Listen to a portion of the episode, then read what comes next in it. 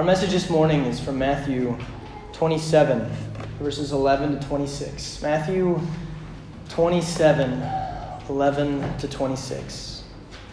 So we've been working our way through the, the Passion story, the last hours of Jesus' life. Last week was the, uh, the crowing rooster. Jesus was tried and convicted of blasphemy. And then we had Peter and his challenge, his struggle, his situation. After that, Jesus is, is brought before Pilate, and that's what we're going to be looking at today in Matthew 27 11 to 26. We read the word of the Lord. Meanwhile, Jesus stood before the governor, and the governor asked him, Are you the king of the Jews? You have said so, Jesus replied. When he was accused by the chief priests and the elders, he gave no answer. Then Pilate asked him, Don't you hear the testimony they are bringing against you? But Jesus made no reply, not, even, not to even a single charge, to the great amazement of the governor. Now it was the governor's custom at the festival to release a prisoner chosen by the crowd. At that time, they had a well known prisoner whose name was Barabbas. So when the crowd had gathered, Pilate asked them, Which one do you want me to release to you? Jesus Barabbas or Jesus who is called the Messiah? For he knew it was out of self interest that they had handed Jesus over to him. While Pilate was sitting on the judge's seat, his wife sent him this message Don't have anything to do with that innocent man. For I have suffered a great deal today in a dream because of him. But the chief priests and the elders persuaded the crowd to ask for Barabbas and to have Jesus executed.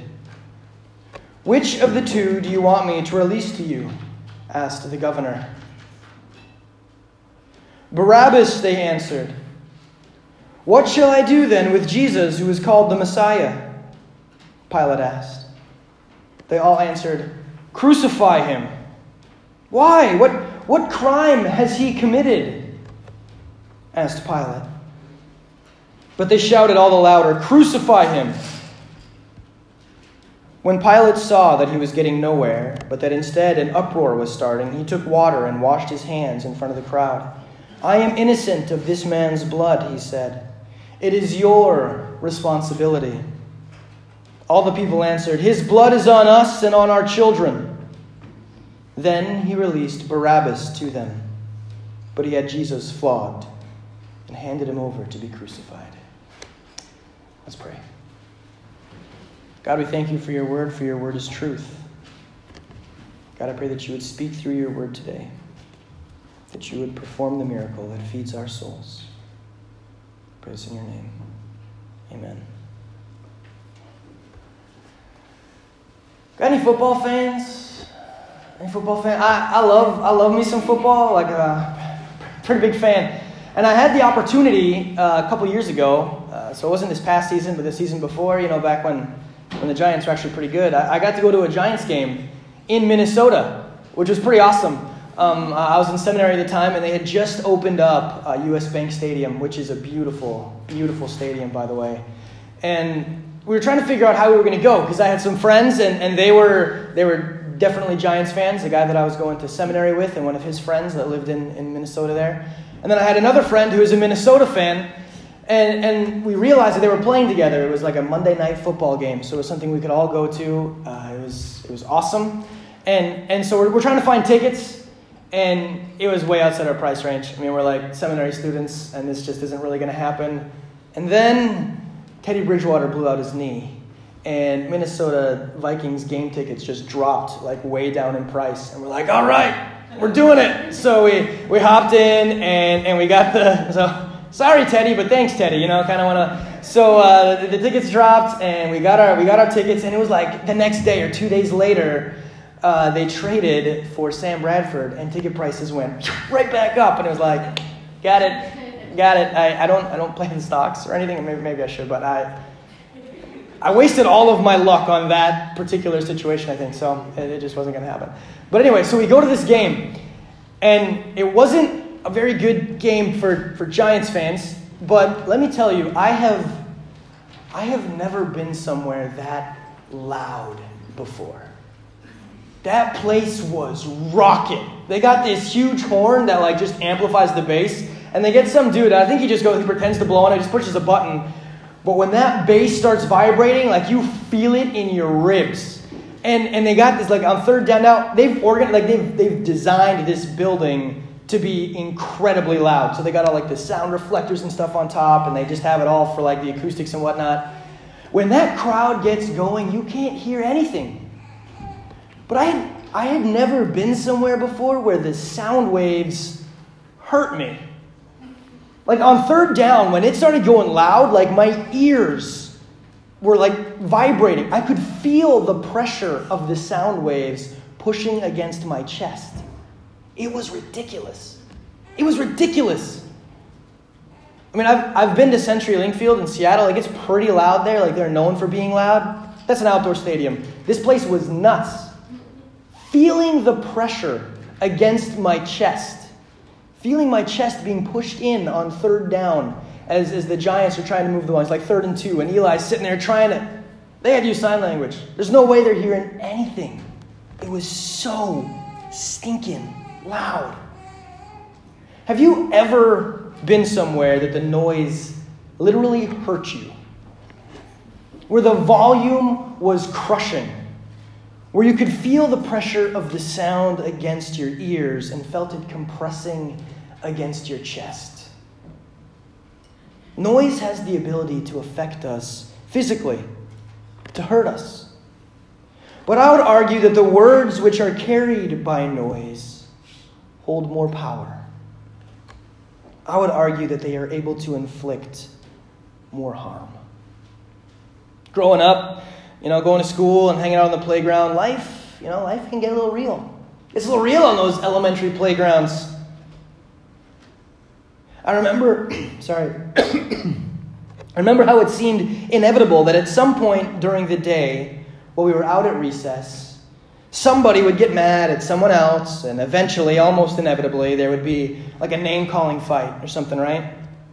Everyone's too scared to like actually throw down, so they just kind of draw a line in the stand, and one group and their friend stands on this side, and the group on and their friend stands on this side, and they're just hollering like insults back and forth, right? Someone's someone's got to be a bully. Someone wanted to be a bully. I remember those days vividly. Shorty, shrimp, you know, pansy. Those names still ring clear in my ears. I remember telling a teacher what was going on, which, which only added to the names that I was called as a, as a kid in elementary school.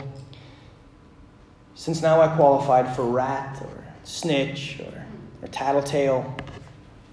So I bring my complaints to the teacher, and, and how do you think she responded? I'm just this little kid, right? And so I was, I was easy pickings. I was real easy, but I was tiny. I was like, I was 4'11 my freshman year. I was a small kid. And so I was, I was easy pickings for just about anybody. And so I'd, I'd bring my complaints to the teacher, and, and how do you think my teacher would respond? She'd say, Daniel, you know, next time, next time they call you a name, just say, say what? Sticks and stones may break my bones, but names will never hurt me. Man, that sounded good to my little elementary ears. Yeah, sticks and stones may break my bones, but names will never hurt me. Those words, that phrase, man, they sound so good. If only they were true. Words carry such weight. The Bible tells us that from the overflow of the heart, the mouth speaks. In Matthew 12 34, we read that. That what is in our hearts makes its way out of our mouths. Knowing what people think of you, how they feel about you, can be devastating. Words carry such weight. You know, I had many tumbles as a child. I never broke a bone, but I, I banged myself up pretty good on many occasions. I don't remember the pain of a skinned knee or a, or a sprained ankle or getting the wind knocked out of me, but I remember clear as day the pain of getting called those names. The pain of someone finding my button, which for me, school was my size, and pushing it over and over and over. Sticks and stones may break my bones, but name, but words will never hurt me. If only that was true.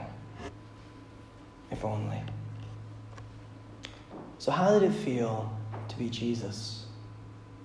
The crowd was roaring, you know, they were getting louder and louder. Our passage today tells us that they were starting to riot. But it wasn't just the sound decibels that were tearing at Jesus that day. He wasn't the Giants in the middle of US Bank Stadium attempting to move the ball on third and two and trying to communicate the call, but being disrupted by waves of sound crashing down upon him. No, Jesus was a little kid on the playground, surrounded by bullies who taunted him and tore into him with words as they called out, Barabbas! Give us Barabbas! With those words, they were saying, We don't want the one who has healed us, who has fed us, who has performed miracles among us, who has taught us, who has served us. Give us the murderer. Give us the one who has killed our family and our friends. Give us Barabbas. Well, then, what, what should we do with Jesus? What should we do with Jesus? Crucify him. Crucify him. Kill him. How do you not get mad at the mob, right? How could they be so blind? How could they be so ignorant? How could they be so foolish? They wanted a murderer set free instead of Jesus. What was wrong with them? Do you ever read like stories in the Bible and think, man, I never would have made that decision? I, I never would have done that. You know, for example, if only it had been me instead of Adam, we wouldn't have this sin problem. We'd all still be chilling in the Garden of Eden, stinking Adam. I think we do that with the crowd as well. We think if only I had been there, I could have helped to quiet the crowd. I, I could have called out, Jesus, give us Jesus free. Jesus, things could have been different. Things should have been different. Jesus didn't deserve this. He, he didn't. But we would be wrong in assuming that it would have been any different had we been in that crowd. Though our Voices may not have been raised to a fever pitch calling for the crucifixion of our Lord. Our sins were. Our sins were. Over the shouting of the mob, our sins called for the blood of Jesus. Cutting deeper than the hurtful words of the mob, our, our sin tore into Jesus. It was my sin, my pride, my anger, my idolatry Karen and I were discussing sin with our children the other day, and one of my children piped up, So, uh, so it's sin when I sneak into your room and I eat your chocolate? Some sin to the human eye can seem almost cute, can't it? Sometimes we try to justify our sin. We throw out phrases like the greater good or, or nobody was hurt by it. But sin is sin. My child's admission of stealing candy from the top of mom and dad's dresser called out for the blood of Christ, louder than the shouting mob. It cut deeper than the words, Barabbas, give us Barabbas, or crucify him. And how did Jesus respond to this cacophony of sound that was all around him? The sea of emotions and sin that was being dumped upon him. He was silent. And sometimes silence itself can be deafening. The silence of Jesus speaks volumes because Jesus was innocent of the crimes. He was innocent of the accusations that had been brought against him. And Pilate wanted to let him go. He wanted to set Jesus free. If Jesus had said, I am innocent, the whole story would be different. But that is not why he came. He came so the story would play out exactly as it did. In his silence, Jesus was looking at the crowd that was calling for his blood, and he was saying, I love you. He was looking at you and at me and at the sin that we have committed and will commit and said, I love you. And I will die in your place so that payment, so that by that payment, your sins will be forgiven. When Jesus died, he died for the sins of the past, present, and future. And so the sin that we have committed today and the sin that we will commit tomorrow called out for the blood of Jesus. It is for our sin that he had to die. Our sin is what kept us from the Father. Because of our sin, because of the bad things that we do, the bad things we think, God was not able to have relationship with us. We were separated from him unable to do anything of our own accord to repair the relationship, unable to cross the divide between ourselves and God. His silence was deafening in its proclamation of love and forgiveness for you, for me, for the whole of mankind. Even those that he was looking in the eyes as they called for his blood. This is why he came. Jesus came to reconcile us to the Father, to repair our relationship. And to do so, he had to conquer sin. He had to defeat death. And so, Jesus stood there before Pilate, before the crowd. He stood there silently. He did not offer a defense. Isaiah 53, the prophet wrote in verse 7 He was oppressed and he was afflicted, yet he opened not his mouth. Like a lamb that is led to the slaughter, and like a sheep that before its shears is silent, he opened not his mouth. He did not offer a defense. He did not call upon the Lord to send armies of angels to save him. He did not smite his accusers with fire. He did nothing to save himself. His love for us kept his mouth shut and his hands at his sides. His love for us and for the Father sent him up the hill to Calvary. For us, he was overwhelmed by the roar of the crowd, cut by the words of his accusers, and crushed by the weight of our sin. He endured all of that for you, all of it for you, for me, for the world. And because he is God, he rose from the dead, defeating sin and death forever.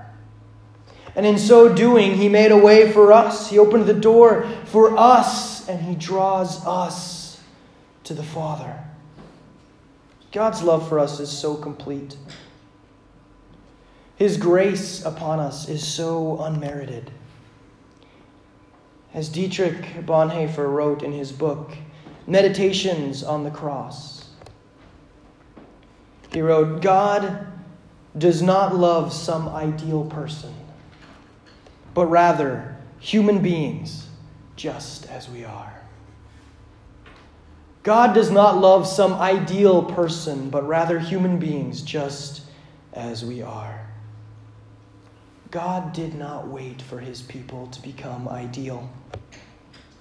It isn't something that mankind can even become. So instead, he sent his son. And for our sake, Jesus suffered so much, overcame so much to bring us to the Father, not because we are ideal, but because we are his. As you leave today, remember that you are His. That He heard the cry of the sin in your life, and that He took that sin to the cross and defeated it for you, buried it for you and left it in the grave as he rose from the dead because he loves you, because he wants you, because you are his. Amen.